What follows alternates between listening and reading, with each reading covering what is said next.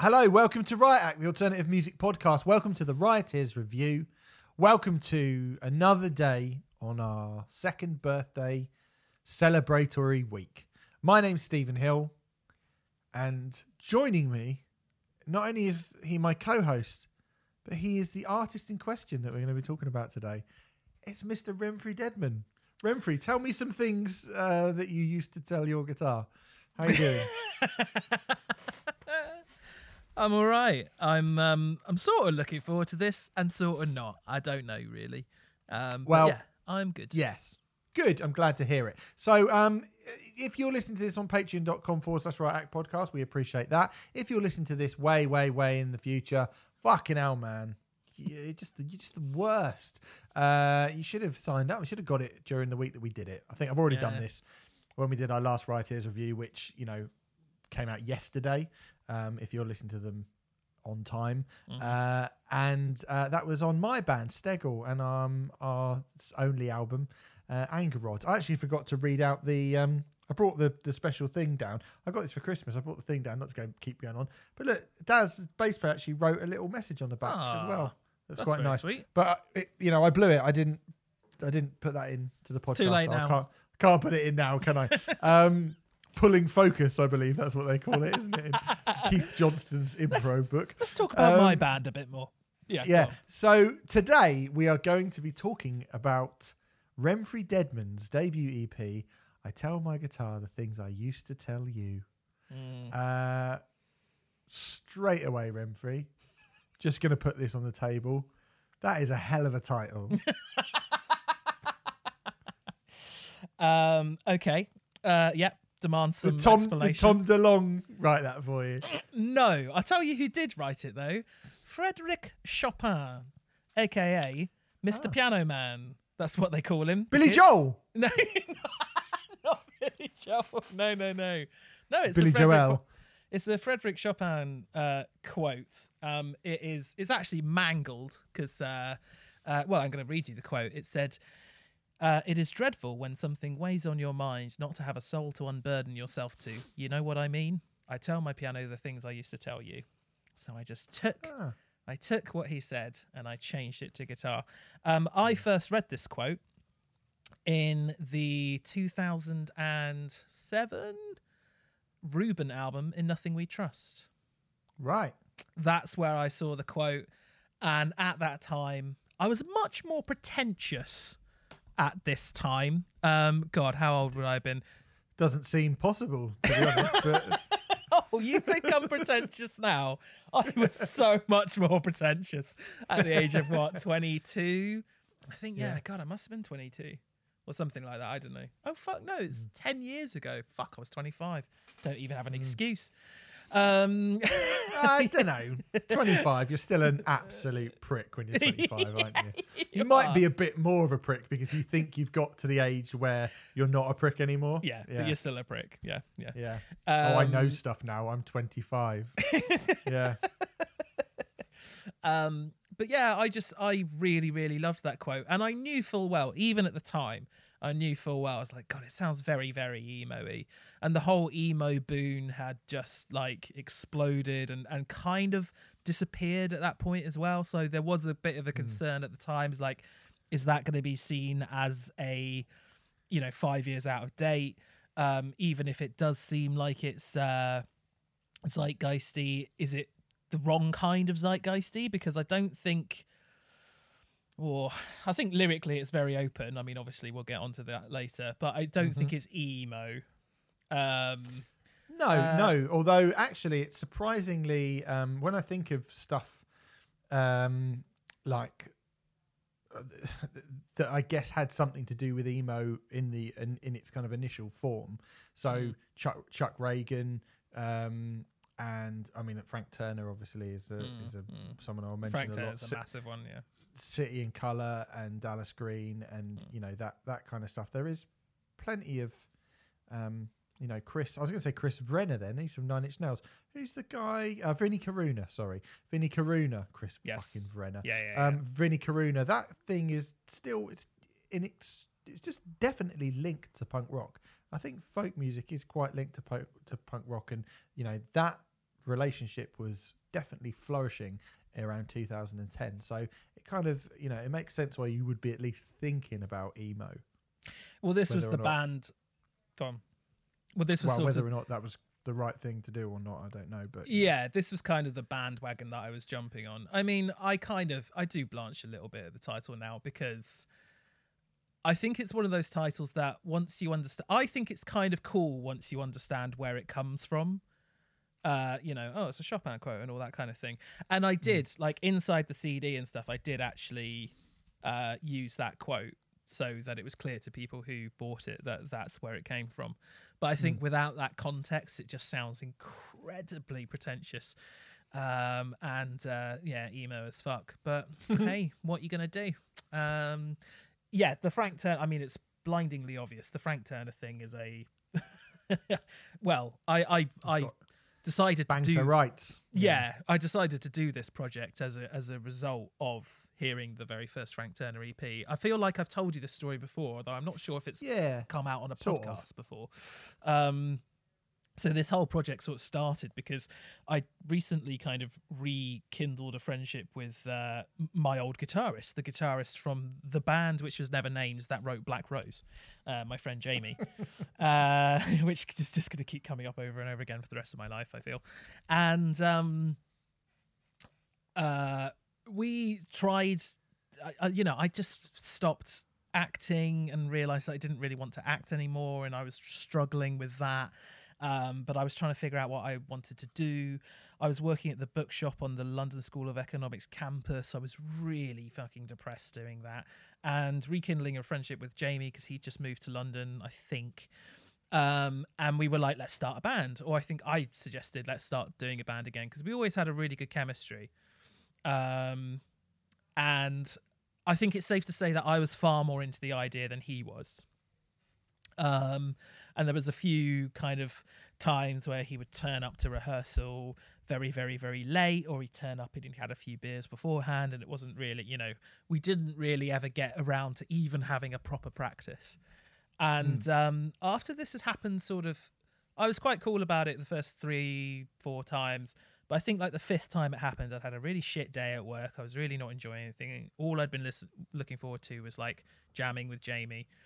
And as soon as I left work, I turned on my phone and he sent me a text saying that he couldn't do it. And I sent him a, a- an angry text back. I don't remember exactly what I said, but I was pissed off with him.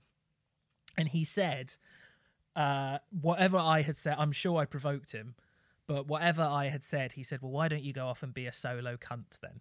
With the exact words that he texted me. As I say, I'm sure I provoked him into doing that. So I was a bit like, oh, for fuck's sake, whatever. Get back to my flat in Wood Green at the time. I was living in Wood Green as well. Fucking hell. I mean, my life was a fucking God. mess. Yeah, it was dreadful.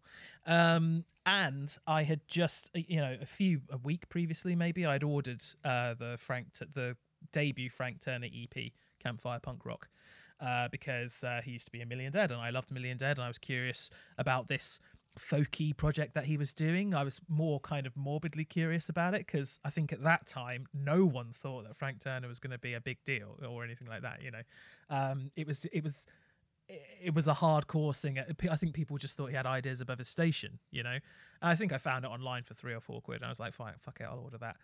I put it on, and that EP is 17 minutes long. I think. Um, Right. And in that 17 minutes, just sort of the combination of looking at this text and hearing this EP, which predominantly is Frank on his own. I think he's got Dive Dive as a. I'm not sure if he had Dive Dive. There's this Oxford band called Dive Dive who used to be his backing band. I'm not sure if they're on that EP or not, but it was predominantly him and an acoustic guitar. I just figured, yeah, I could do that, and that was kind of the the start of this project. So it was very much 100% full on a Frank Turner ripoff. And I even kind of modeled uh, this EP around that early EP. There's five tracks on this EP because there were five tracks on Campfire Punk Rock. And it even has a Right. similar it has a similar flow to that EP and everything. So, yeah. Well, Renfrey, before we get into the actual EP itself, I'm actually quite interested to know where your journey, because you talked about being in a band before and it didn't have a name and you wrote Black Rose and it's gone on to be one of the great lost songs. Um, when did you start picking up the guitar? And I mean, presumably, you said in the Stegel Rioters review, initially you were in this band and it was like you wanted to do grunge, someone else wanted to do new metal, Mm. somebody else wanted to do kind of um, pop punk. Mhm. Did you just find it massively frustrating being in a band? Um, I did, but then at the same time, all I craved was being in a band in a weird way. I was in a, I was, I was in a couple of bands growing up. There, there was a band that had a modicum of success called Monster in the Park, who I fronted. I mean, that was um, one of the cases of uh, the the older boys kind of. so, I think I'd just been in Guys and Dolls, as we've discussed on this podcast before, Yeah. because you were uh, Nathan Detroit in your I was Nathan Detroit. Guys, yeah. Guys and yeah, Dolls. yeah, yeah. I was Nicey Nicey Johnson.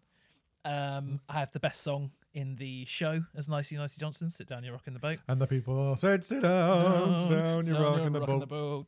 And it kind of um, through this production of Guys and Dolls, which was the school, you know, the school play that year, it kind of got around that. Oh, that fat kid Renfrey, he can really sing, you know. And there was a really weird period where loads of bands started sort of started courting me, if you will. Um, I say loads of bands, two or three, two or three local bands in Thornbury near Bristol um, started, uh, yeah, courting me. Um, and uh, Monster in the Park were the least shit of those bands, and they did actually play gigs in Bristol as well. They used to play, you know, they played shows at the Louisiana in Bristol, at the Fleece and Firkin and stuff like that. I mean, the Fleece gigs were usually supporting a band, but you know, they'd had like a modicum of success, and they were actually in um, a scene that was beyond. They were they were in the city, you know. So Thornbury is a tiny market town, twelve miles outside of Bristol, but they were actually playing gigs in Bristol. Um, and that, I mean, what was Monster in the Park? I don't know. We had kind of grunge elements, but we were also listening to a lot of Thursday at the time, so we tried to be quite Thursday. It was it was a bit of a mess, to be honest. Um, but you know, we had a modicum of success and stuff like that. But picking up the guitar, I wanted to be a drummer for most of my um, teenage. Well, I wanted to be a Dirtbag? drummer early on. I wanted to be a teenage dirtbag. Yeah, exactly. Um, but I wanted to be a drummer because guitar always seemed too difficult for me. Hmm. And um, my my half brother was um, sort of estranged from us when we when I was growing up. He kind of um, he was fostered off when I was ten years old, and I went to visit him once, uh, and it's seemingly overnight he had picked up guitar and he was playing all of these like Guns N' Roses songs, Metallica songs. He was playing some Pantera, you know, and he'd been playing a year maybe, and Yeah. he was. To, to my mind, certainly. I mean, I'm sure if I went back now and looked at it, then there's plenty of things that I could have picked him up on. But to my mind, hmm. at that time, he was playing these note perfect renditions of these songs and I was so floored. I was just stunned by how good he had got, how quickly. And my inter- my idea of playing guitar had always been that it's ridiculously difficult. Your fingers bleed. It's a very hard instrument to pick up. Yada yada yada. All those things are true, by the way. Um, but because because my brother had picked it up so quickly, I thought I could as well. What I didn't bear in mind is my brother was at music college at the time and he has a personality where when he wants to do something he very much focuses on that and everything else goes by the wayside. So he was playing 7 or 8 hours a day. And so he became he became proper um, like really like he became he looks like someone who'd been playing for 7 or 8 years rather than one. Uh, because he just became obsessed with it. He's got a very obsessive personality, so he just became really, really obsessed with playing guitar, and that's more or less all he did. Um, and I thought I would be that good that quickly, and I reckon it, it probably took me about 12 years to get as good as he was after a year, I reckon. Um, Fucking hell. and even then, I'm not sure if I ever actually did. But you know, when I say he was doing these songs, he was doing all the solos, he was doing everything, you know. Uh, it was incredible. Yeah, people. There are a few people who just pick it up. It is fucking mental. I mean, I Yeah. was talking about the guitarist in our band in the last episode, and he just picked it up and started playing it, and it's like, Yeah. what? How do you even? and You tuned it as well. Oh yeah, you tune it. Yeah, yeah, yeah, yeah, Fuck, yeah. I never tune a guitar by ear. Fucking Yeah, hell. all that Unbelievable. stuff all that stuff um so yeah so that that made the shift from drums to guitar and i bought my first guitar in disneyland i can't remember if i've told you this or not um No, in the florida uh, not disneyland disney world the florida disney world uh god i oh, went that's there much much more much more normal. Buy it at Disneyland. You get ripped off at Disneyland. Disney World, they know about guitars. um yeah uh there's a it, it- well disney world as the name suggests is like i mean it's acres and acres and acres and acres and you can supposedly you're meant to be able to live in disney world if you want to they have houses that you can buy there and stuff like this i don't know if you know all this stuff um but they also have a they have an area at the time it was called disney marketplace i think it's changed names now but um and they had a they had a guitar shop in disney marketplace uh called i think it was just called guitar gallery. I can't even remember now but it was actually next to virgin it was next to the largest virgin megastore in the world. Um and yeah i picked up my uh, i just picked up a fender strat starter pack you know the ones that you get with the free not what not a free practice amp but practice amp 10 watt practice amp comes with it and uh, took Yeah. the thing back on the fucking plane which is ridiculous i mean why the Oh. hell why the hell You did i yeah, why didn't I just get a Fender Strat pack in the UK? It was just absolutely ridiculous. Uh, But my first two guitars I got in America and brought back over. It's absolutely ridiculous. I'm just a fucking idiot when I was a kid. But anyway. I had to Why? pay why would? Well, why would so- you do any of that? so my, my my second guitar, which is a it's basically a Kirk Hammett copy, right? I mean, it's it's not actually Yeah. a Kirk Hammett copy because, um, but it's it's the same guitar. Thank, thank God you didn't get into drums. You'd be buying like going to Universal Studios to buy a fucking drum kit. I know, I know. But I picked up this guitar again uh, next time. Next time I went to Florida, I think, and um, that was like, I, I, mean, I think it was something like two hundred pounds or two hundred dollars cheaper in America or something like that. But you know, we had to take it through customs, and they they added like an additional two hundred quid on it. So it was just it was just a total waste of time. I should have just got it in the UK. It was just absolutely stupid. But there you go. Yeah. So that's how I got into guitar, and then I ended up playing guitar uh, pretty constantly, actually. Um, just not to the same Hmm. extent as my brother, but yeah. Fair enough. Okay. So, how big a gap was there between you being in Monster in the Park? I didn't know if that was named after the Kiss movie. Kiss and the Monster in the Park is actually. It was just a dumb name. Prob- We always wanted to change it. Um, we were never happy with it, um, but it was named before I was in the band. I replaced a singer. Um, so I can't really tell you why it was named that, but no one liked it. I think the old singer named the band. But the thing is, is Right. they they'd When when you replaced the singer, did you wear like a zombified mask of it? What your hair like is like, like that guy did, and not tell anyone who you were. I wish if I if I I had far too much ego to not let people know who I was at the time. Um, so I mean, Monster in the Park split up because um, the guitarist uh, Alex Gregory, who ended up doing rock photography, actually did photos for Thrice for um, Glassjaw. And fun fact, the guitarist of my old band, Monster of the Park, you know the cover of Far Q by Lower Than Atlantis. I do. That's taken by um, the old guitarist of Monster in the Park, Alex Gregory. Right. Okay. Shout out there. So um, he went off to uh, oh Guitar Center, a place where you go to learn to play guitar for like three years. That's what he did. Um, and because he was there, the band kind of split up. And I was going off to drama school the next year anyway, because I was a year behind the rest of the um, band. So, drama school, I mean, the first year I was still playing, I brought my acoustic with me. I didn't want to bring my electric because, you know, I was living with housemates and stuff and I didn't want to piss them off with my shit versions of Slipknot riffs and stuff like that. But I brought my acoustic with me, which is a, cla- you know, classic move for a trainee actor to bring in a, you, oh, ah, you know, you know, wankers. Yeah, you know what I was doing. Yeah, you they're know what I was doing. Yeah. I was going to parties and uh, I'd be like, oh yeah, I'll pick up the guitar. I can play a couple of things, and then I'd do like a perfect rendition of Grace by Jeff Buckley and um, swoon, swoon, swoon, swoon. Um, but it was the Is, only. is it possible to go to a student party without somebody playing Hey Jude? Has that ever happened? that definitely I remember quite specifically Hey Jude moments happening quite a lot at drama school as well. Every Ugh. single fucking time. I mean, I do think Ah, that's probably stopped now, isn't it?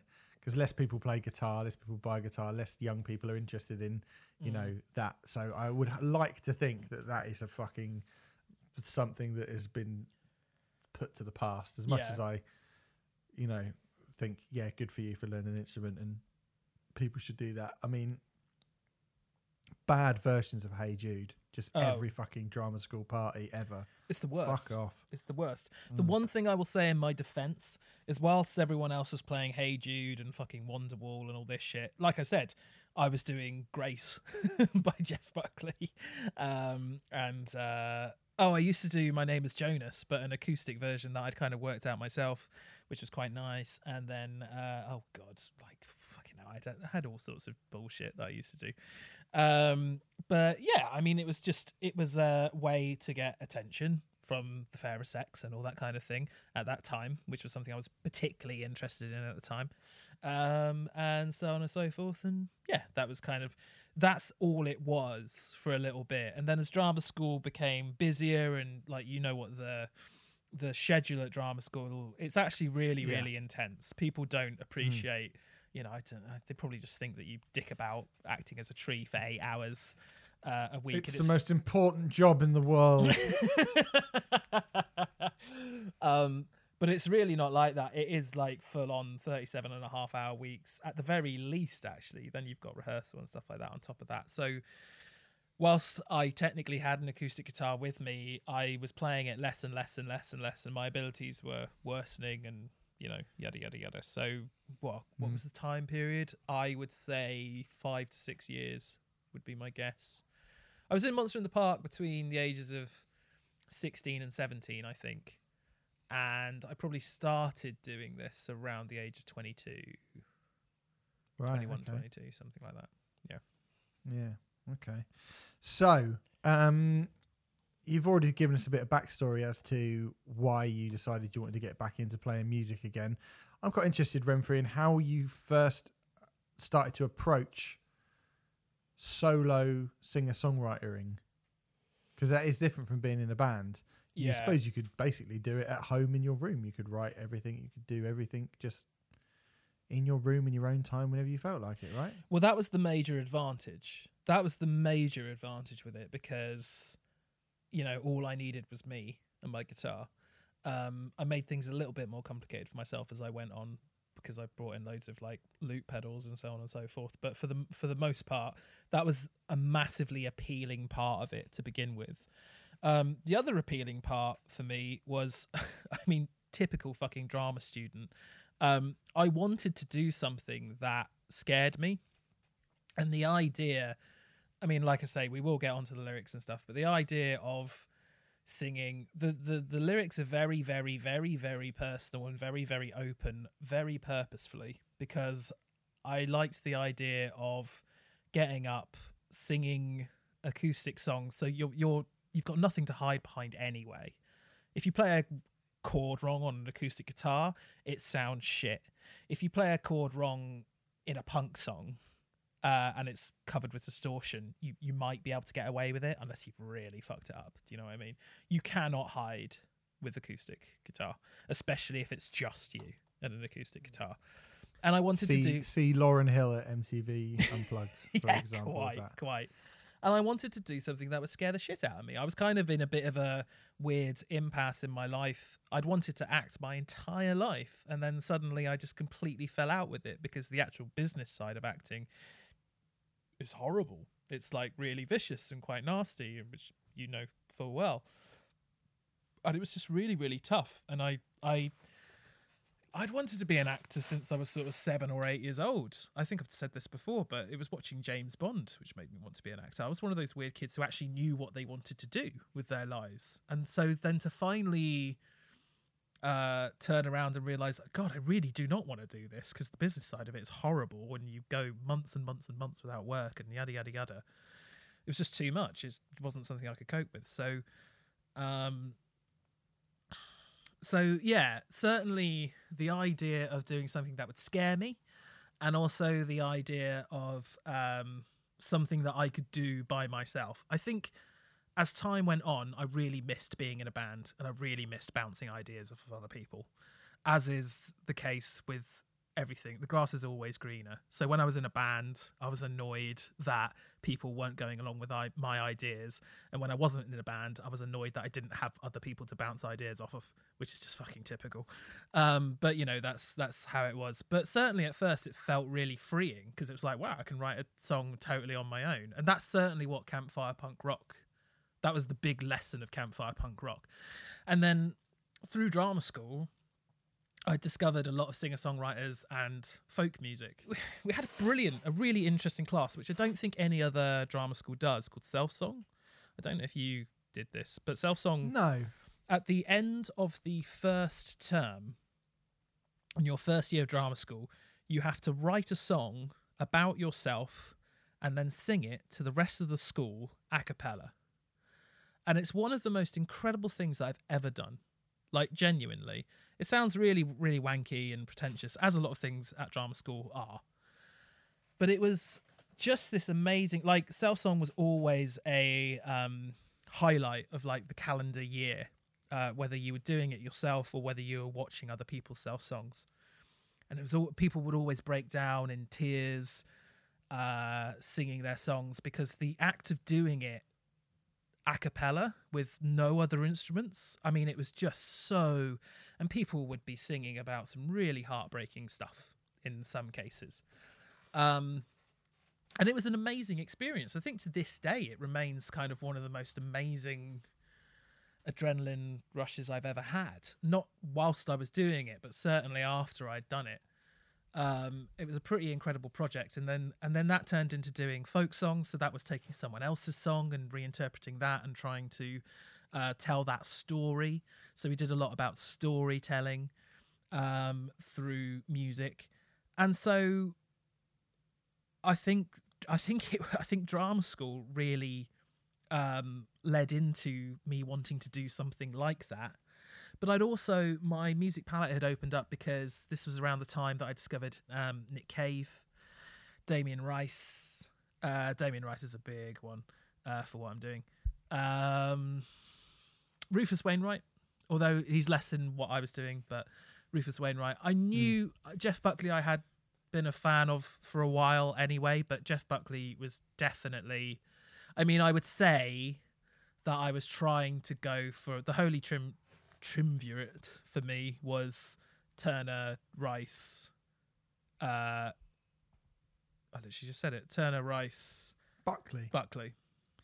You definitely hear the Jeff Buckley. I mean, on some of the demos, particularly, I can definitely hear a uh, an attempt for that um, Jeff Buckley thing for sure. Yeah, yeah, an attempt. Yeah. um, Well, I, I mean, mean- it's a very, very difficult artist to try and, you know, I mean, in the same way as when I said to you, "Oh, we brought in White Pony and Jane Doe." yeah, yeah, yeah, yeah. It's like, okay, well, good luck. Like It's that rid- doesn't just happen. And being Yeah. Jeff Buckley, Je- only Jeff Buckley is Jeff Buckley, really. Yeah, yeah. But certainly, um, I mean, I'd had Grace for ages, but I didn't get live at Sin-é until drama school kind of time. And you know, live at Sin-é is a live album of him playing in the Sin-é Cafe in uh, in New York, just him and a guitar. So that was a massive influence. You know, just think things like that. Um, being able to create a song and um, tell a story of sorts, whether it be true or not, through song in five minutes or or whatever, you know. Um, and I bought the tab book for Grace. Uh, oh, probably probably beginning of drama school, I think, and sort of gradually learnt to play most of the songs from Grace over over a period of a couple of years and Jeff Buckley uses really weird, interesting chords, and there was a big thing that I was trying to do. A lot of singer songwriters would just use like the bottom ends of the fretboard. Um, and I would try to be all over the fretboard, not all the time, but I wanted to use the whole fucking guitar rather than because I didn't really understand fully why singer songwriters limited themselves so much. But there was this constant push and pull of me like wanting to be in a band, really, um, but also not not wanting to give away any kind of creative. Um, I had a very clear vision of what I wanted to do. I think my, I mean, looking back on it now, I think I think I was too rigid in what I wanted to do. Sometimes, um, if I went too far away from the Turner Rice Buckley trio, I'd be like, oh no, well that isn't right. That's not what I'm trying to do. And annoyingly, looking back on it now and having reviewed music for the last 10 years, when I went on those kind of weird diversions, that was probably me finding my sound. But I probably hated it because it sounded alien to me. Um, and I was like, no, no, no, I must bring it back to Turner, Buckley, and Rice. Uh, Yeah. It's funny you say that because you actually said to me on the phone yesterday that um so you sent me so I, I've got the the the EP that we're talking about. I've also got uh, a demo of five different songs, the Pritchard sessions. mhm. Um, Named Jesse after the Lee, producer. yeah, Jesse Lee melody, when we were kings mastered, uh, innocent mastered, and Codown mastered. I don't know why I keep putting mastered at the end of. Because they were mastered, probably, were wasn't it? Yeah. Um, I don't know, being a wanker, sorry. Uh, and um, uh, but but they are they are definitely, I think, uh, when you listen to the songs as an album, as a ten, you go, oh, there's actually quite a lot of different stuff going on here. Mm. Um, and you said yourself, you were like, maybe I should have kept some of these demos on the EP. Yeah. I was really determined for it to all be new songs. Apart from All's Fair in Love and War, actually, which is the second track on the EP, which was a song I'd had for ages, and I just was desperate to get it out in a form that I liked. I don't know why, but I struggled with that song for years and years and years. Anyway, I probably should have just left it alone. But um it's funny. I rediscovered these demos. I was just clearing out my room and I came across a blank CD. I was like, "What's that?" I put it in my computer just to check what it was, and it was these demos. And I hadn't heard them, God, for seven, eight years, maybe longer, probably longer. Um, and I listened to them for the first time, being far enough away from them to be able to actually judge them for what they were rather than just listening to them. When you're listening to your own stuff, you're always just like, oh God, I fucking. I mean, when you're listening to Stegel, I'm sure 80% of what you're listening to is your vocals and what you're doing, what you're perceiving as doing, in quote unquote, wrong. Uh, you're ju- you just hear all the mistakes all the time. And because I'd not listened to those demos for so long, I could hear them as other people hear them probably for the first time ever, I think. And um, I think I, I, I think debatably there's stronger material on the demos than there are on the EP. Um, which is kind of why I wanted to send them to you because I was like, no, no, no, there was other stuff as well. Um, uh, because there are some songs on there. I mean, When We Were Kings was just like a massive one, which people really, really liked that song for some reason. And I just, and, and funnily enough, that song is written about uh, the guy who I was in a band with, who we wrote Black Rose with, and we were trying to like um, get in a band together and all that sort of stuff. It was written about him. Um, just one of one of those relationships that you have with someone. I mean, this happens to this day. We are so close, uh, me and Jamie, but we also we fight like brothers. You know, like when you're really, really, really close with someone, and all the good things and all the bad things that come with that as well. Yeah. Um, and when we were kings, I, I sort of dashed off in like 45 minutes. And I think because I wrote it so quickly, I didn't kind of view it as a very good song. Um, Right. But many, many, many times when I played it live, I played it live most sets because it just seemed to get a good reaction. Uh, so yes, um, Mm. Well, I mean, before you go any further, Renfrey, Hmm. talking about exactly what is what, um, I think it's probably as you read my artist bio. Uh, yeah, go on. I, I should probably probably read yours. I mean, this is on Reverb Nation. This is Renfrey's uh, artist bio, and you can work out who was sillier out of the two of us. Um, the idea of writing and performing intimate songs before an audience of mostly strangers with just a microphone and guitar is not what Renfrey Deadman had in mind for a career. That straight away sounds like a sort of setup for some sort of like 80s buddy cop movie. Do you know what I mean?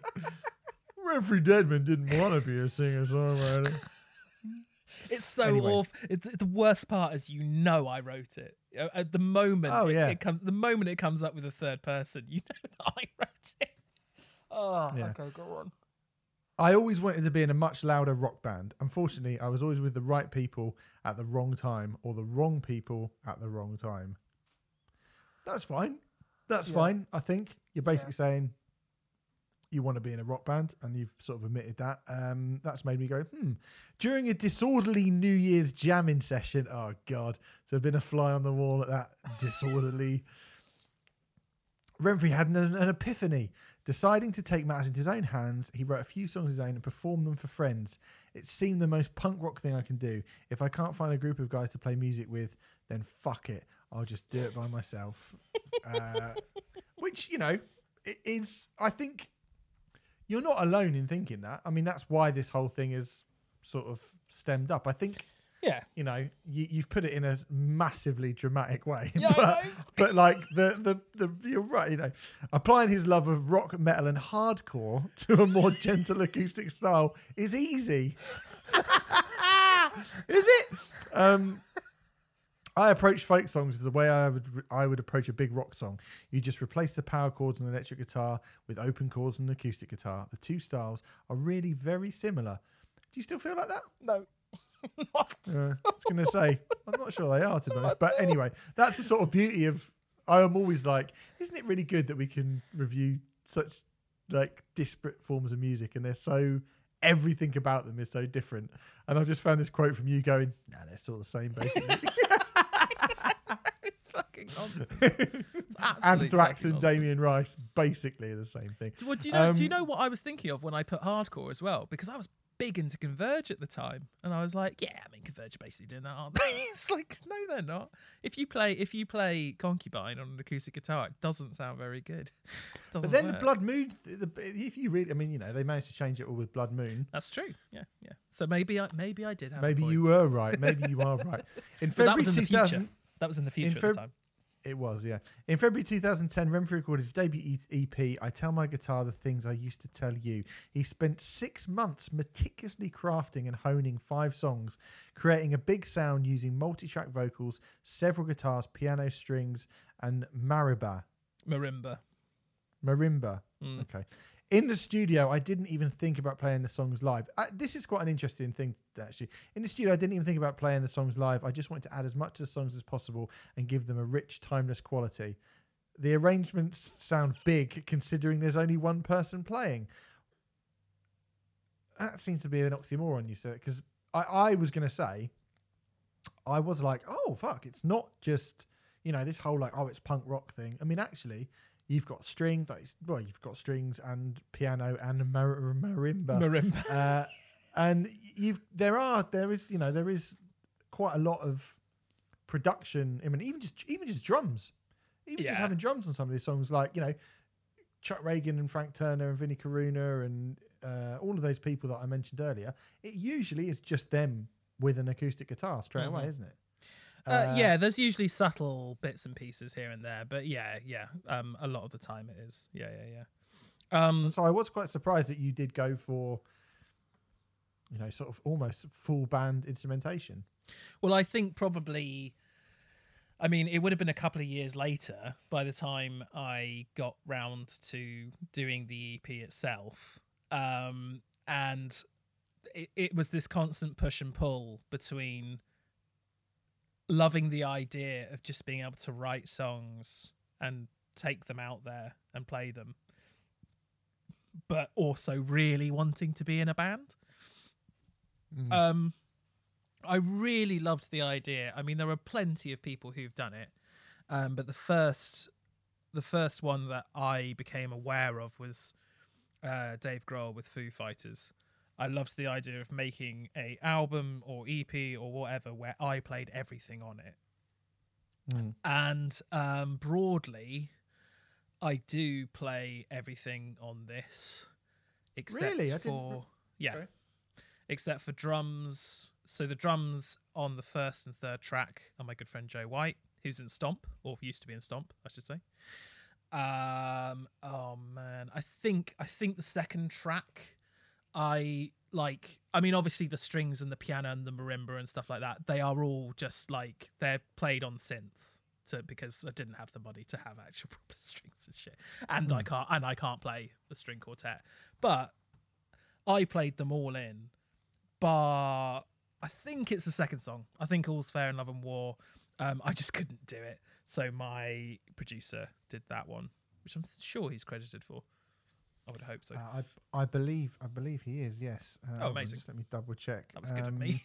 string arrangements by Nick, Nick Harris. Harris. yeah, who produced Yeah. it. Yeah. Mhm. Um.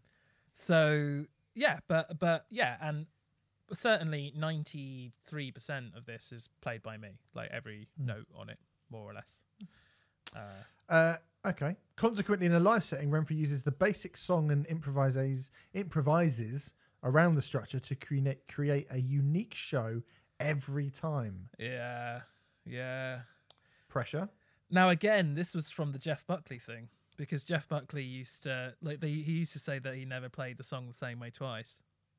Hmm. So I would literally just take the start of a song. It was usually, I mean, the reason why it was different is because I started using loop pedals and all this kind of thing, and the different loops that I would do, they would be different every time. But it usually meant that I would. I mean, this is where the post rock stuff comes in. There would be like a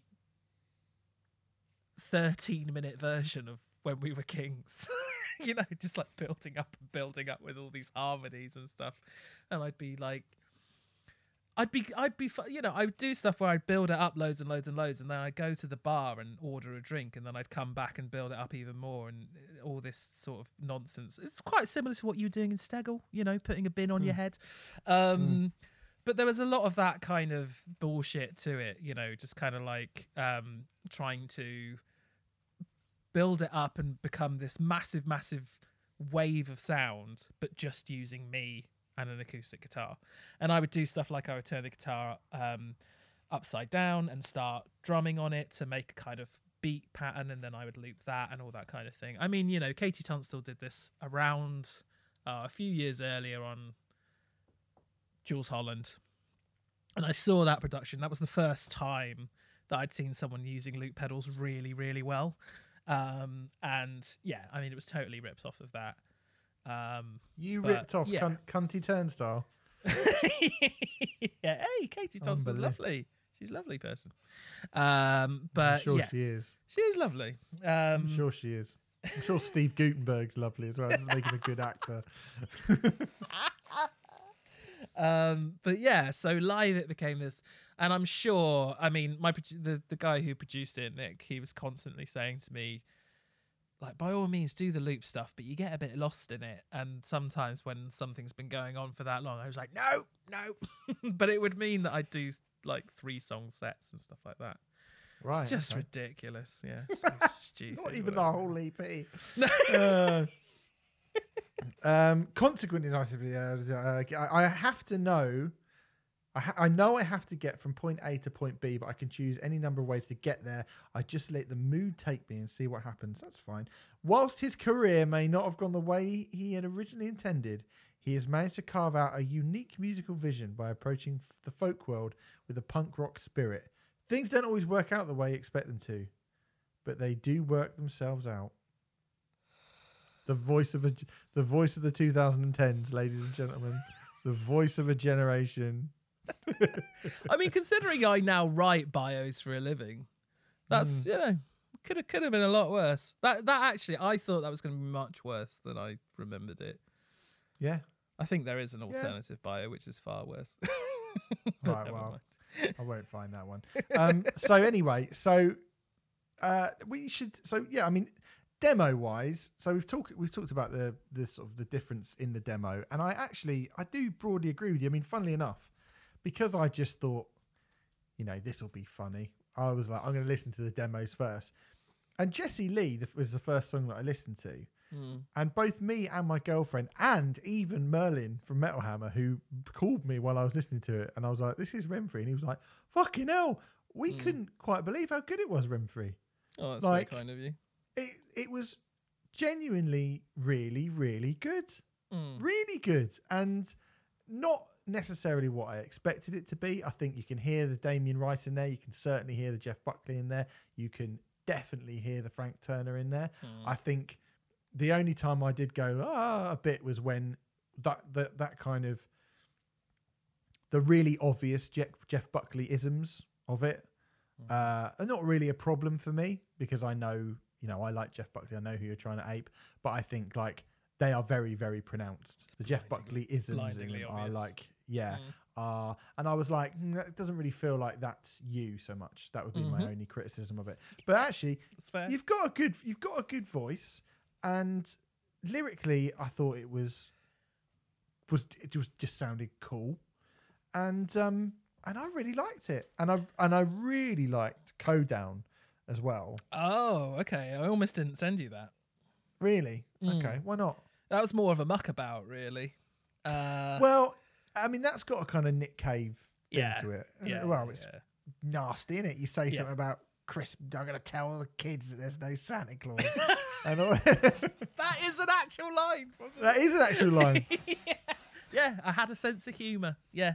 Um, Codown, it was, actually meant to be Hoedown, uh, but uh, Right. the producer named it incorrectly, but uh, it became known as Codown, so that's fine. A bit like Um, Donkey Kong was meant to be called Monkey Kong. You do know that, don't you? It's actually not. not I learned that from A, but it is a fact as well. I didn't know that. No, there you go. Um, Yeah. As famous as Donkey Lost Kong. in Japanese translation. Um, so yeah, no, Codown was just kind of like a muckabout song. I wrote that on the way on a National Express on the way back from London once.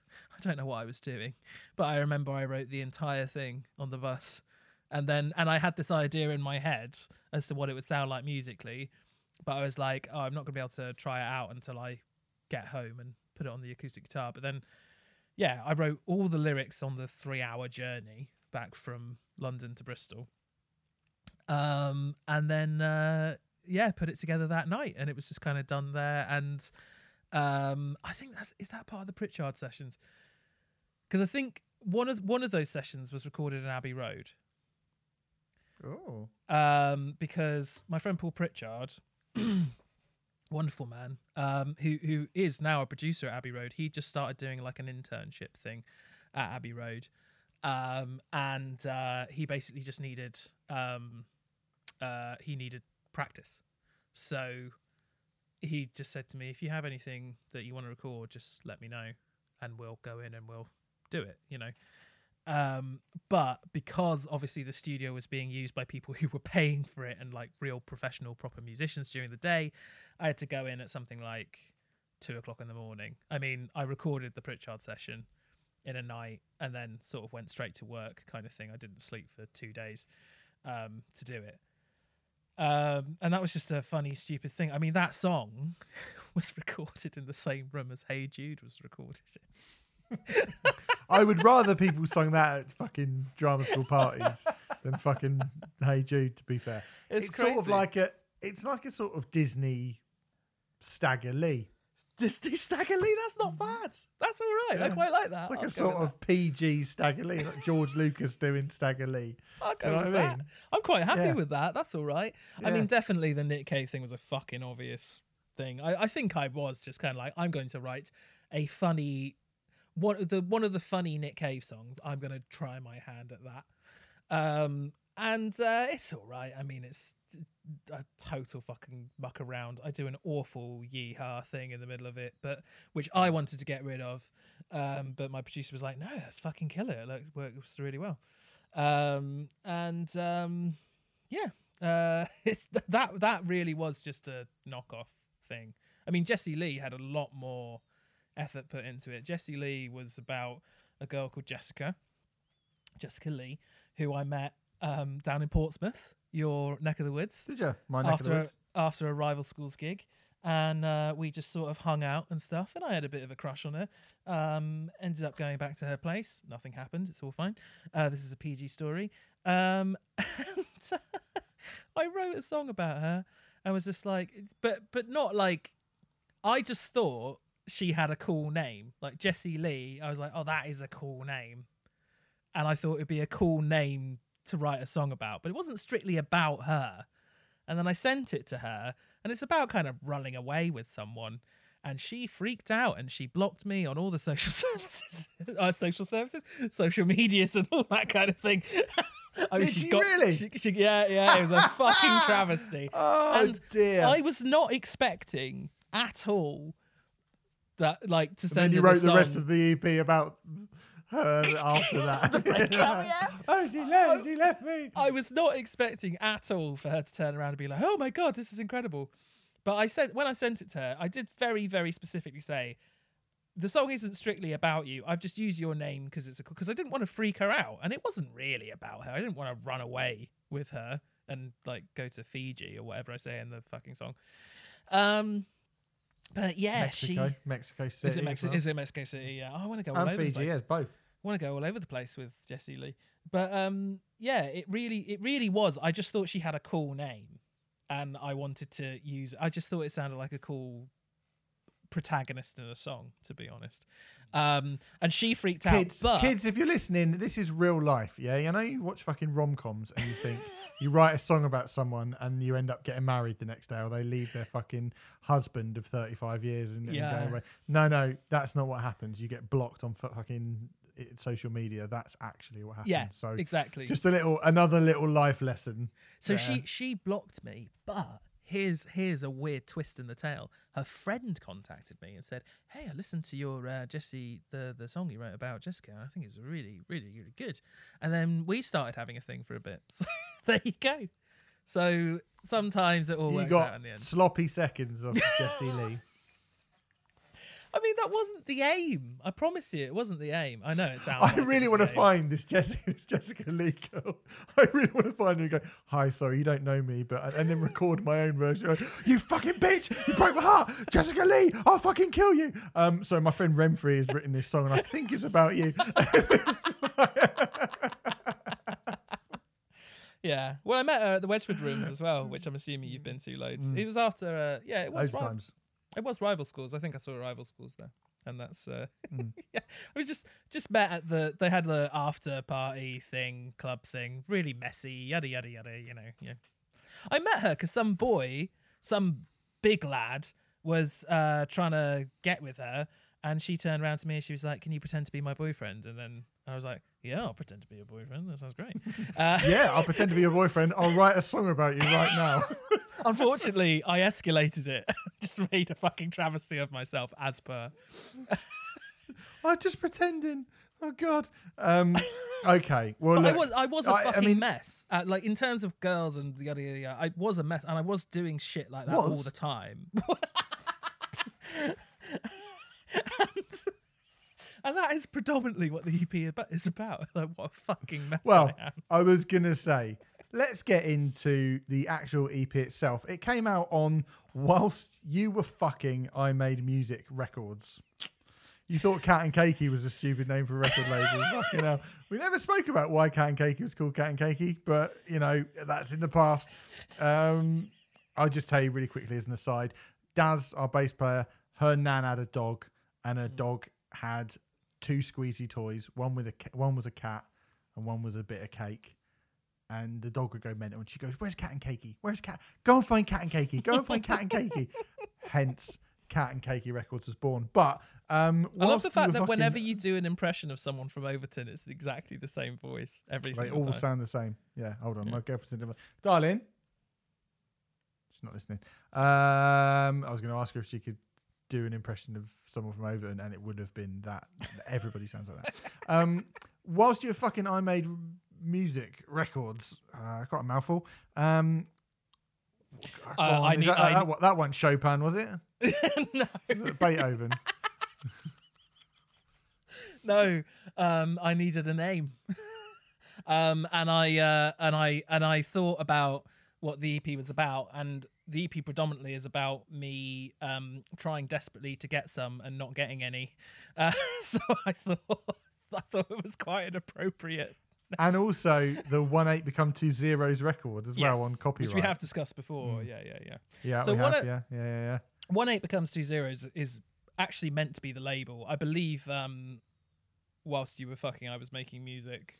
Is just kind of like phonographic copyright. yeah, it's the says fun. on It's the... copyright. Yeah, yeah, yeah, yeah, yeah. Yeah. So, so, so, but I had the label name already. That was all sorted. But then when I was like inputting all the details, you have to put, input all the details onto this database so that it has all the shit, blah blah blah.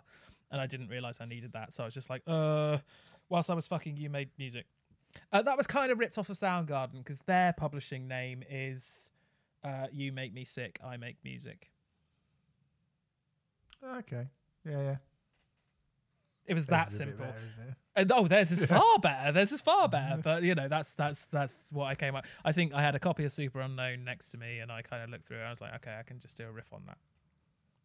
Mm. It's quite a lot of like Easter eggs of uh, of like big rock bands and stuff throughout this, actually, isn't there? Well, You could, uh, Chopin, Glassjaw, Soundgarden, Those are the big three. the big three. Um, you could argue they're Easter eggs, or you could argue it was me ripping them off because I didn't have any solid ideas myself. but then, actually, Fair hey, enough. that's what all bands do when they start. So I don't think that's too awful a thing. Mm. But yeah, I've got to say, Motown ain't big enough for the three of us. is a fucking brilliant name for a song. thank you. There's a lot of Good, people who thought that was a load of shite, and I was like, I think it's great. I, I still like Motown. I Ain't like big it. enough for the three That of us. Yeah. sounds like an Every Time I Die song title. There you go. Thank you very much. Yeah. It's a shame about the song. Is that what you were going to say? No, I wasn't going to say that. Uh, well, it doesn't sound like Every Time I Die. No, But, it certainly doesn't sound like every No, time I die. um, but I just I like the title. Oh, but I want to start with Sheep in Wolf's Clothing, which Mm. I have to say, Renfrey, I probably wouldn't have started with this. okay. and I'll tell you for why. Because it is a very, you know, I'm a I'm a guy with the truth and the guitar, and I do this for art. And there are too Mm. many people who are doing it for monetary reasons, and the and my soul can't take can't take it. I don't think is a great thing to write a song about. If I'm being honest, I get it. I understand why one would do that. I mean, fuck me. We're just talking about our, my shitty version of "fuck the police" in the last thing, so it's not like I ha- have the monopoly on like writing. There's also a song about I we didn't say it's in the one. There's also an anti-death penalty song on Anger Rod as well. So we've Oh, got right. play, covering all the fucking cliched bases Yeah, um, yeah, yeah. on uh, on on that record. But yeah, but I did think like it sort of sticks out a bit because you know it's just um it's a bit it's it's a bit preachy. Oh, it's so preachy. I agree with you entirely. Um, what I was trying to do, what I I loved, what um, Jamie Lenman was brilliant at it in Reuben, more more in Reuben than in his solo stuff, Mm. and Frank was quite good at it as well. I really liked songs which were about the process of songwriting, um, and I, you know, there's there's a song called Return of the Jedi by Reuben, which kind of breaks down like how shitty it is being in a band. I mean, Freddy Krueger by Reuben, probably one of their biggest Yeah. songs. It's basically about how it's shitty being in a band, and I wanted to do my own version of that. Um, and there were, I mean, there were there was a few bands around at the time who I kind of hung out with. I, I said that the drummer on the first of the tracks on this EP was in Stomp. There was a few bands who I kind of hang out around with at the time who were friends of people in Stomp, um, who very much. I remember sitting down with a singer once who was talking about kind of uh, wanting to have like trying to get chart positions and so on and so forth and they were in this kind of like punk i don't know if you ever um heard this band hopeless heroic but they were kind of like that very very very heavy sort of hardcore punk band with uh violins and stuff like that. I Um, don't think I did. um like they, they like similar to Stegel they would have like got a review in Kerrang and stuff like that and then kind of split up and didn't go much further. Um but I remember that like the lead singer for that band was a cunt. Um, he used to be he used to be in uh, a hip hop duo called Silibil N' Brains, and they were Scottish, but they put on American Oh, no. accents. They were Right. they were Scottish, but they put on American accents and ended up supporting D12 at Brixton Academy. And there's this whole story. There's actually a documentary about them which you can watch. There's this whole story about how they kind of, um, oh god, how can I explain it? Just just just pretended to be uh, American to sort of cheat the system, and it was just kind of like this sort of, you know, hero story. But everything everything that this guy used to do was just fake, everything, and I didn't see any authenticity in it or anything like that at all. And there was a few bands like that that I was hanging around with at the time, and it was just basically a massive fuck you to them.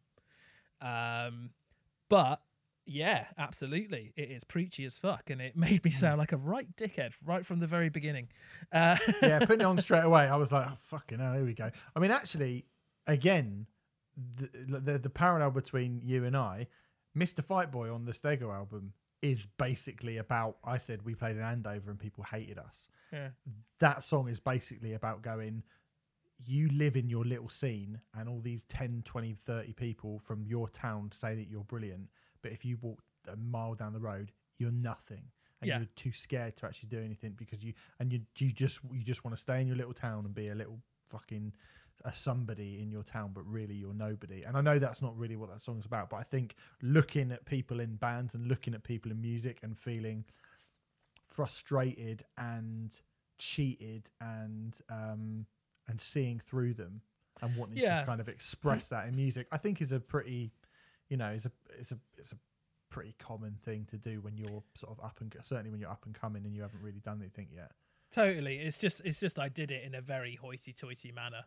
Um, and did it in a kind of manner which which comes across as very kind of like I'm doing this in a noble fashion and you're not, which uh, is very unfortunate. Um, but it's a perfectly fair criticism. Um, I mean, certainly, I remember having a conversation with this um, singer from Hopeless Heroic once, and that, that you know they were very much like a punk slash hardcore kind of band, but the sort of band who were clearly like give it a year or two and they were going to turn into like kids in glass houses or something like that because they had a they had an audience that who were very young and liked that kind kind of thing. And I remember him ha- I remember having a conversation really long conversation with him once about how they were talking about releasing their album in January because you only needed to sell X amount of copies to get a number one album and yada yada yada. And just thinking why does that stuff even matter to you you know? And like that song came out of conversations that I was having with people around me like that, where I was just like, it doesn't fucking matter, you know. So I think, I think, yeah, I think, um, I think it did come from a good place. It just became quite, uh, it just, it just makes me sound a bit pre- pretentious. There it is, um, and up myself a little bit, but yeah. And I also rip off the Gaslight Anthem song on that as well Do you? there's a bit um uh always waiting for something to happen uh which is basically ripped off of great expectations from best gaslight anthem Okay. All right. Well, I didn't notice that to be honest, but hooray Um, uh, we should talk about All's Fair in Love and War properly then. Um, you all right? yeah fine You sure? yeah I mean, this is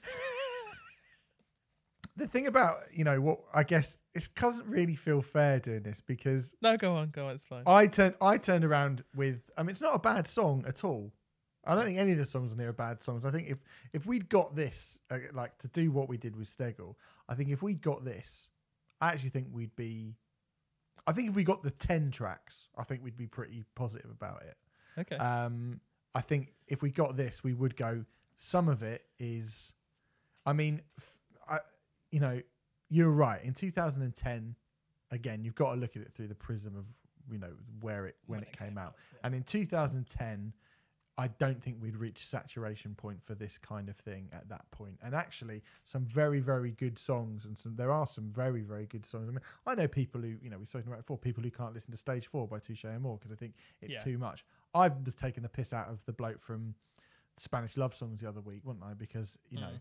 At this point, I just listen to bands like that, and I just hear someone going like, "Yeah, and that's it. That's his. Uh, he's like, what's this song about? I don't know. I just really cry. I just cry all the time. Like you know, and but I don't think we'd quite reached the point now where now when I hear these bands and it's like very, very emotionally open, very, very raw, very honest.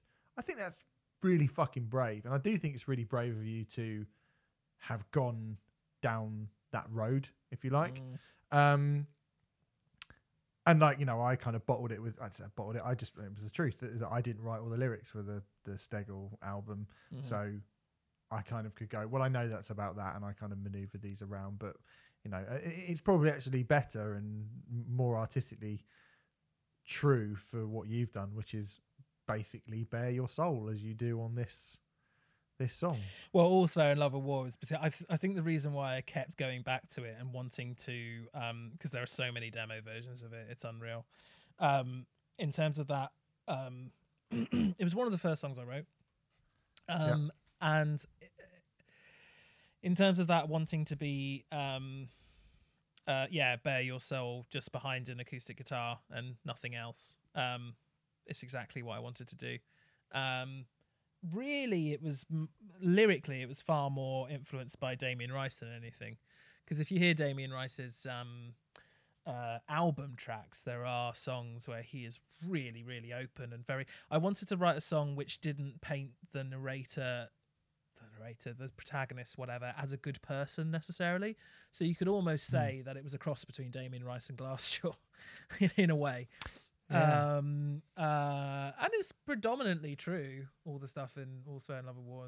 Um, and uh, there was a song particularly called Accidental Babies by Damien Rice, which is on Nine, which I remember I gave you. we off- spoke about. Yeah, we spoke about Yeah. that a fair bit. Mm. I gave you in trade off. And that song is about someone having an affair with a woman and, and basically and um, getting kind of jealous uh, of um, of of their husband or whoever the actual person is and there's there's lines in it. There's a line with do you come every time uh do you come together every time you're with him? and stuff like that. And it's so kind it's so razor sharp and it's like wow you're being really personal there.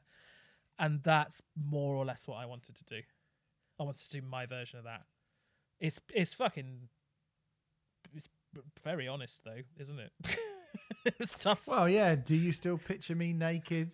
You Yeah. somebody like thinner than me and yeah um, Yeah. younger than me and all this Yeah. kind of stuff. And yeah, I was like, oh god. that was about it was um it was basically but actually the song is actually quite even to this day i think it's a relatively nice sentiment in the sense that it was actually a song about my first ever long-term girlfriend and we broke up after like two years and basically it's a song written maybe like a year after we broke up or something like that basically going you really fucking hurt me but you know what all's fair in love and war. Fair enough. Like I've moved on and it's okay. That's basically what the song is. And actually, as, as a sentiment, I still think that's really nice. Yeah, yeah, it is actually. I mean, there is one bit where you you kind of go, "I hate you." be- What what's the lyric? I hate you because I'm infatuated with you, or I despise you because I adore you, or it's something like that. And I was like, hmm, "That's a pretty on the nose." On I mean, it's again very honest, and it's quite on the note. I mean, there's you know people that I hated because I was in a relationship with them for ages, and I didn't. You know, if I didn't give a shit about them at all, then I probably wouldn't have been so angry with them in the first place. But do you know what I mean? Uh, well, the There's a kind of the there's a. there's a sort of angry middle eight bit, which is Mm. which is there's there, there's like an angry bit where it is far more kind of like, oh fuck you, you hurt me, um, just to kind of like, I, I suppose just to get that stuff in there, um, but but overall the tone of the song is i mean the chorus is like it won't be long till we both find someone and like it'll we'll move on it's a song about moving on basically um a few of them are as well. I mean, the sweetest day as well at the end, the kind of last line that you may have lost a lover, but you ain't lost a friend. it's about exactly the same person and it's about exactly the Yeah. same thing yeah Right. Hmm. Yeah. Sweetest day used to go on for fucking hours live i used to build it up so much Jesus. yeah, yeah, it was intense. It was really intense. And that was the payoff. You may have lost a lover, you might have lost a friend. People sitting there for 30 minutes and you get out at the end, you go, I think I think take it outside, ex- mate. get a room. I think I would kind of extend a bit after that and just it just build up and up and up, and then I build harmonies over it and yada yada yada. I'm pretty sure there was one time when I ordered a drink from the bar and then downed the pint before finishing the song. I mean, all sorts Go of on, son. Yeah, go on, Yeah. son. Yeah, yeah. etc. etc. But again, like I mean, to be fair to you, Renfrew, you got you you do tread quite a fine line between kind of melancholy and I, I mean, I'm not going to sit here and go, oh, I can definitely see the hardcore, but I can see that there's you know there's a there's there is a bit of you know it is a bit more um raucous and a bit more I don't know there is a bit of rock in there do Mm. you know what I mean? I think that kind of the anger that comes from rock and metal is Mm. definitely at least prevalent, bubbling under the surface. But yeah, you do have quite a nice um, grasp of melody, and you do have quite a nice. Um, uh, I, I think you know that kind of that openness leads to quite a lot of, you know, qu- quite quite touching melancholic moments. And there are things in there where I think the first time I heard it, you go, "What did you just say?" Like I see Jesus mocking me because I don't have the will to believe, stuff like that. Yeah. When I first heard it, I was like, "Is that David Brent or is that actually quite good?" but then, and you know, and yeah, yeah, after after a few listens, I was like, "It's actually." Like you've done quite well to kind of straddle that line, I think. Oh, well, that's very kind of you. Um, That's all right. yeah. Uh, okay. Uh, I, I can't really comment. I can't go. I can't kind of go. Yes, I did, because that would seem awful. there are certainly like yeah, it would. I worked really fucking hard on the lyrics, and there are definitely lyrics that I struggle hearing back now because I just go, "Oh my god, that's so poorly put together," or whatever. Um, but yeah, I guess um, I mean I wang on about lyrics all the fucking time, and like I've always, I've always um, really treasured really amazing lyrics. Um, so I worked fucking hard on them. Like sometimes I would. I mean, all's fair in love and war. I probably have 12 sets of lyrics to something ridiculous like that. So I did work hard on them. I just I just sometimes had that sort of pretension level would sort of come into it a bit too much. But then considering where this project was born from and considering that like it was basically an idea sparked in my mind from drama school, I think it begins to make a lot more sense when you kind of hear that, you know, whether that's a good thing or not. I mean, I don't think it is a good thing to be honest. Um, but uh, yeah, yeah. I think that Jesus line's quite good. Yeah, it is actually. um, Ode to a Friend is like a short one that kind of breaks the EP up quite nicely. Short and a bit more um, upbeat, a bit more Frank Turnery, isn't it? I mean, very Frank Turnery. It is very Frank Turnery. yeah. Um, uh, yeah. It's when I look back on the EP now, it's probably my least favorite moment. Um, uh, I'm glad you say that it breaks it up because that was exactly the purpose of it. Yeah, I think it does. Um, I think the problem with it is I think it kind of sounds so different from the other. The other four songs on the EP itself are actually quite. Oh, they're not all the same, but they're all quite melancholy and dour. Whereas "Oh to a Friend" is literally my friend got the part of Hamlet in a production of Hamlet, and I was and I wrote it for him in an afternoon to be like, "Fucking hell, man! I'm really proud of you." Um, the production of Hamlet turned and I don't think he'll mind me saying this, the production of Hamlet turned out to be dire, uh, and it was very much an albatross around his neck rather than a good thing. But at the time that he got it, I was just immensely proud of him, and it was incredible. And you know, um, he was. Uh, Oh god, he's a little bit older than me, but he would have been like 27. So getting the role of Hamlet at that age, even though it was just some sort of touring fringe production, it was still, you know, something I was immensely proud of. So that's all it was about, really. That's brilliant. Yeah. Yeah, nice. Um, yeah, I actually quite like that song. I thought Okay, it was quite good. that's Again, good. like I say, like I broke it up and it was quite nicely. Overall, Renfrey, I would. I mean, you gave Stegel eight. Um, I would give this a seven, and I think it would be. I think it would be quite. It would be quite if we added on a couple. Maybe we added on Rosalie and Jessie Lee. Um, D- don't, uh, sorry, Jessie Lee. Don't- Jessie don't- Lee. Oh yeah, don't I'm never going to get in contact with her again if you keep call if you call her Rosie Jessie Lee. Lee. Jessie Lee. Yeah, Rose, Rosie Lee. So that's um, she's a fucking chef in the eighties. Uh, Codown and Jessie Lee. You add that onto this EP, and I think actually it's a very, very good, a very good EP. Wow, I think that would have made it more dy- would have made it more dynamic Yeah, and um and just giving it a little bit like it it is quite a I like it's quite an emotionally difficult thing to go through some of it do you know what i mean? It's only at fifteen. It's only fifteen minutes long. oh but it's it's it's you know you really fucking you're not you're not fucking around. You I'm just not get fucking around, gets, no it gets in there and it's like oh.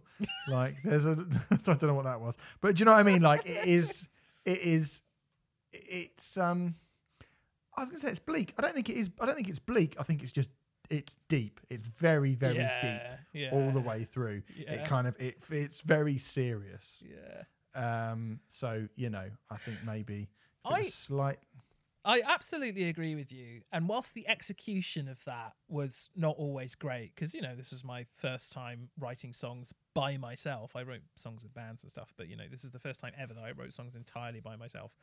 Because the whilst the execution isn't great, I have to admit, looking back on it now, I am massively proud of myself that I I properly fucking went for it. I mean, that's something that you could not accuse me of uh, not doing. Like in terms of like going for the whole right. Well, write lyrics which are really fucking personal to you and don't Mm. always paint you in a great light and and um, are very n- naked and bare your soul. Um, you know, I undoubtedly did that. It was not very um, um, sophisticated sometimes. I don't know. It wasn't. It wasn't pulled off very well sometimes. But at least I sort of had the chutzpah to do it, and and I feel like that's something that we would commend bands for now. you Yeah. know. we're not Yeah, talking about we're not talking about Caligula here, uh, because I never had anything as awful happen to me as as as, as, as that. Um, but but but it's you know, but it is very very open and very very very honest. Um, sometimes to the detriment of my character. Yeah, I mean, I have to say, in comparison between our two things that we've spoken about, Ah. I mean, I have everything gets put in Stegel behind a big wall of noise and a big wall of like a bravado, and it's all like, Rah! and that thing you said earlier is is true. Like, you know, I've never had to justify my lyrics or Mm. you know justify um uh, the things I say, or like have to or listen back to it and go, people are going to go, "What were you talking about?" Then no one's ever asked me. that. I mean, the, the- me sort of explaining the last song on the record is the first time I've ever, ever, ever been asked that, and Mm. ever, ever had to explain it. Mm. Because in hardcore and in metal and stuff, you can just make lots of noise, and people go, "Well, that sounds cool," Mm. like Yeah. whatever. Yeah. Whereas you know, you you can't. It, it it's so bare and so raw. It's inescapable, and I do admire that as a um as a thing because you know I was almost too scared to even not too scared, but I didn't feel comfortable writing lyrics half the time. Mm, mm. Well, thank So, you very you know, much. yeah. Yeah. So there you go. Um, we've covered both of our bands now. We can't ever do that again. What a shame. Um, Although I must say, Renfrew- it is it is coming up to the tenth anniversary of my uh, EP, so um, maybe I'll re-release it with those extra tracks. Yes, you should re-release it, and then we'll do the twentieth anniversary of Angerod next year. when, we, when we do like a list, let's do a listening party when COVID's over. We should do a double listening party and sell tickets. Do like a live show.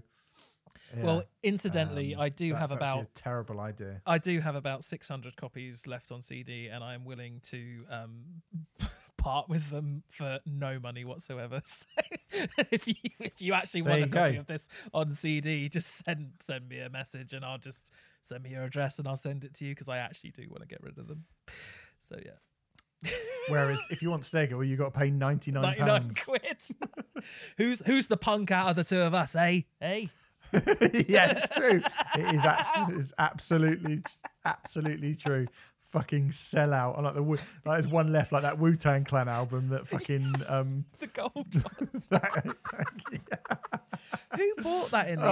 end? That, like a total Martin. Shkreli. Yeah, Yeah, that that's it, fucking yeah. arsehole guy did. Yeah, Martin Shkreli. He is a screlly, screlly little idiot. Um, all right, good. Well, listen, hey, thanks very much for listening. That's basically it for our birthday celebrations. Mm. We've given you one, two, three, four, five, six, six podcasts in a week, Yeah, I think so. Something crazy like that. Yeah, yeah. and that's and and or seven as well. Seven in six days. Yeah, yeah. In fact, It no, that's not even true, is it? Like is it five, six. Yeah, no, it is right. Seven in six days. Yeah. Might cut the maths at the end, but that's fine. yeah, sorry. lovely. That was shit. yeah. Seven podcasts in six days. Um, they said it couldn't be done. Whose stupid idea was that? That was my idea. I think I it was, think. it was yours, wasn't it? Yeah. They yeah. said it couldn't Not be done, and it couldn't really be done. Uh, it's been a pain in the ass. But anyway, go to our. Patreon page, patreon.com forward slash riot act podcast, and give some money, scum. Unless you have already done that, in which case, cheers. we'll see you again soon on here. That's it. That's all you're getting. See you later. Say bye, Renfrey. Bye, Renfrey.